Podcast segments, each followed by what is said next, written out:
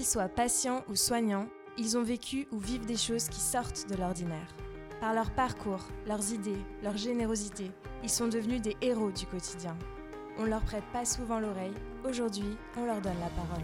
Laissons-les se raconter et nous faire découvrir toujours plus de belles histoires.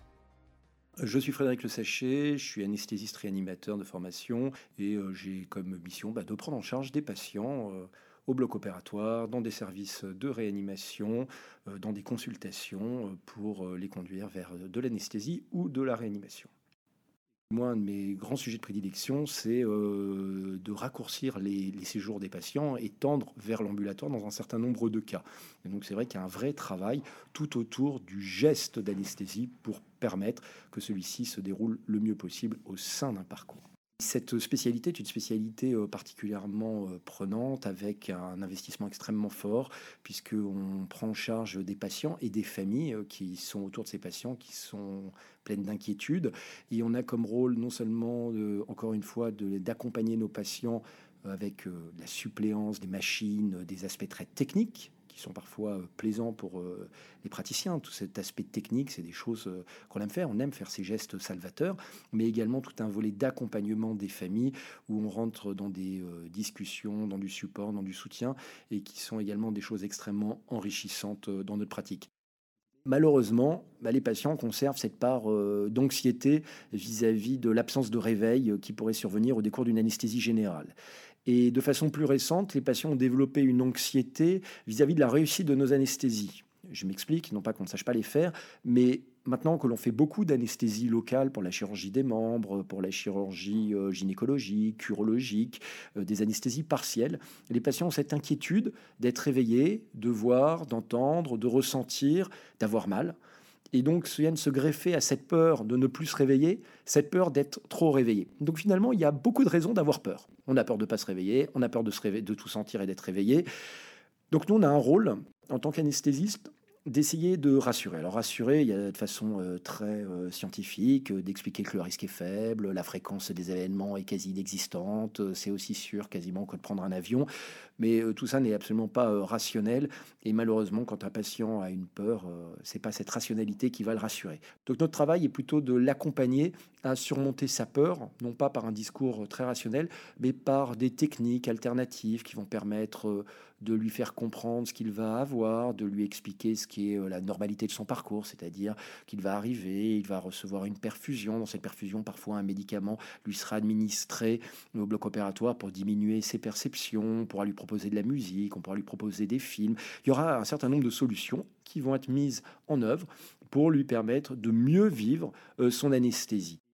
c'est ce qui est très agréable dans notre métier, c'est cette possibilité de discuter avec les patients, les patients qui sont souvent des personnes qui sont bien portantes ou qui ont certaines pathologies, et de pouvoir bah, écouter leurs demandes, écouter celui qui euh, a peur de l'anesthésie générale, celui qui a peur de l'anesthésie locale, celui qui a peur de tout, celui qui n'a peur de rien, et d'une certaine façon, bah, de l'accompagner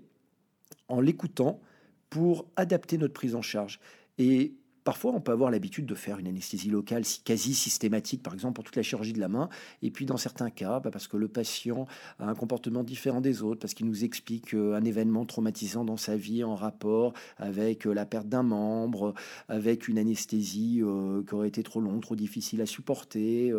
eh bien à ce moment-là, on peut modifier nos techniques en tenant compte du patient. Et c'est vrai qu'il y a un véritable rôle d'écoute dans notre métier pour proposer la chose la plus satisfaisante à nos patients tout en respectant évidemment des critères de sécurité. Alors un souvenir marquant de ma carrière, et j'espère que je n'en aurai pas d'autres dans la même thématique, euh, c'était un souvenir marquant pour finalement beaucoup de soignants, euh, la nuit du 13 novembre 2015, euh, lors de la survenue des attentats du Bataclan à Paris et des terrasses de café. J'étais à cette époque praticien hospitalier à mi-temps dans un hôpital universitaire, et j'étais revenu en renfort pour aider mes collègues de garde à la prise en charge de victimes euh, des attentats du Bataclan. Et c'est vrai que c'est un moment marquant parce qu'il y a une telle solidarité entre soignants euh, ce soir-là, une telle euh, entente, une telle force mise en commun que pour moi ça restera possiblement le moment le plus fort de mon histoire médicale de voir tout corps médical uni pour réparer ce que d'autres avaient détruit. Dans ce métier de l'anesthésie et la réanimation, on est souvent très marqué ou par euh, des accidents auxquels on aurait été confronté, des événements euh, graves ayant parfois entraîné euh, le décès de nos patients. J'ai pendant longtemps travaillé dans un centre qui faisait une activité de prélèvement d'organes, c'est-à-dire que prenant en charge des patients parfois extrêmement sévèrement blessés, pouvant présenter des traumatismes crâniens extrêmement évolués pour lesquels nous n'avions aucune ressource thérapeutique à proposer, il arrivait que dans certains cas, euh, la situation clinique du patient soit celle euh, de l'état de mort encéphalique. L'état de mort encéphalique, c'est un état dans lequel euh, le cerveau ne fonctionne plus, le cerveau n'est plus irrigué, les cellules, les neurones sont morts. Et en France, comme dans d'autres pays, cet état définit la mort. Et c'est vrai que moi j'étais plutôt marqué par les familles, puisque quand vous devez aller annoncer à des familles qui ressemblent un peu à votre structure familiale, à, une épouse ou à un mari, euh, à un enfant, un événement aussi tragique que la perte de son proche, euh, c'est vrai que parfois il y a une véritable projection qui se fait. Et on se souvient longtemps de ces familles à qui on a d'une certaine façon mis un coup de poing dans le visage puisqu'on lui a annoncé une des plus terribles nouvelles qu'on puisse annoncer à quelqu'un qui est la mort euh, d'un proche avec euh, évidemment derrière la nécessité de continuer à tisser le dialogue pour pouvoir parler du prélèvement d'organes et euh, accompagner ces familles finalement à vivre leur deuil et également à pouvoir vivre un geste d'une générosité extrême qui est celle euh, de témoigner de la volonté de leurs proches et d'accepter, pour certaines qui pourraient avoir parfois du mal avec le prélèvement d'organes, à accepter finalement que ce prélèvement d'organes puisse se faire. Et puis on travaille aussi dans un métier où le compagnonnage est extrêmement important et beaucoup des choses que je réalise maintenant ou de façon dont je me comporte me viennent de mes maîtres, de mes professeurs, de tous ces encadrants qui, euh, tout au long de mon externat, de mon internat, m'ont montré le chemin à suivre, m'ont montré comment on prenait la main euh, d'un patient âgé, d'un patient en fin de vie, comment est-ce qu'on devait se comporter avec une famille, euh, qu'on avait le droit, qu'on avait le droit de, pleurer dans certains événements qui étaient durs. pas forcément devant les familles, parce qu'on n'a pas exactement le même chagrin ou la même tristesse que les familles avec lesquelles on traite, mais on a le droit de quitter une salle, d'avoir les yeux rouges, et puis on a le droit de pleurer dans le couloir, on a le droit d'aller discuter autour d'un café avec les autres membres de leur équipe, de notre équipe, et de dire euh, c'était dur, c'était particulièrement dur. Et vous, comment avez-vous euh, trouvé les choses euh, Et puis finalement, cet échange permanent, bah, ça permet de continuer à se construire et de continuer à avancer et de se rendre compte que on, est capable de surmonter des situations et qu'il est important qu'on les surmonte parce que les familles attendent beaucoup de nous, attendent bah, cette écoute, cette explication, cette honnêteté dans l'accompagnement et qu'il faut à chaque fois se reconstruire pour être capable de donner le meilleur de soi-même pour les suivants. Très clairement, si c'était à refaire, je ne changerais rien. Peut-être même pas une virgule. J'ai eu la chance de faire ces études longues, d'avoir un soutien familial, d'avoir un soutien amical, de pouvoir euh, réaliser ces études. Et j'ai toujours voulu faire ce métier euh, de façon euh, très précoce, puisque dès l'âge de 12-13 ans, à la suite du décès de mon grand-père, qui était mort d'un infarctus, euh, je m'étais dit, mais si j'avais été chirurgien cardiaque, s'il y avait un bon chirurgien cardiaque, peut-être que bah, on aurait pu réparer son cœur. C'est complètement illusoire. C'était un rêve d'enfant, mais c'est un rêve qui, qui m'a collé au corps et qui m'a donné cette envie de me dire un jour je serai médecin et je serai chirurgien cardiaque. Et puis, euh, j'ai fait la première année de médecine, euh, une belle année où j'ai rencontré ma future épouse, où j'ai rencontré des amis qu'on conserve pour toute sa vie probablement.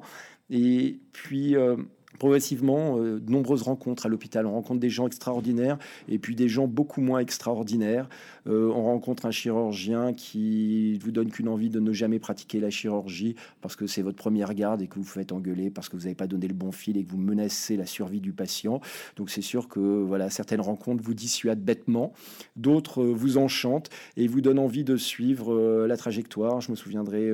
d'une sage-femme qui m'a fait réaliser un accouchement lorsque j'étais en quatrième année à la suite de cet accouchement, c'était tellement magique. J'avais envie d'être gynécologue, obstétricien. Et c'est vrai que finalement, quand je reprends euh, tout mon cheminement de carrière, je me rends compte que de choisir un métier qui est au service des autres, mais qui est également très gratifiant à titre personnel, hein, je ne le dis absolument pas comme un sacerdoce, mais comme euh, un métier qui me parce qu'il m'apporte et parce que j'apporte aux autres, est un métier qui est plein de sens. Et à une période de, notre existence humaine où un certain nombre de mes amis, de membres de ma famille se posent la question sur la pertinence, le sens de leur profession, la médecine est un métier qui est rempli de sens. Alors oui, moi je suis un éternel optimiste et je vois le verre euh, à moitié plein, même s'il est quasiment vide il y a des difficultés, on le voit bien, il y a un mouvement de fond de contestation sur l'organisation du système de santé, sur les difficultés de recrutement de personnel, sur le manque de médecins. Il y a plein de difficultés, mais comme dans tous les métiers, comme dans toutes les situations de la vie, il y a tellement de belles choses à faire lorsqu'on fait médecine. Et donc finalement, je dirais à tout jeune qui a envie de s'occuper des autres, qui est prêt à passer un peu de temps à étudier, qui a le, goût du travail. Alors on l'a pas quand on a 13 ans en réalité, mais on finit par l'avoir au fur et à mesure, le goût de s'investir, le goût d'avancer. Eh bien c'est une des plus belles professions qui soit, c'est la médecine. Et alors s'il fallait en choisir qu'une dans la médecine, il faut choisir l'anesthésie-réanimation, une variété de pratiques extraordinaires. Si vous aimez ce podcast, abonnez-vous et découvrez plus de belles histoires.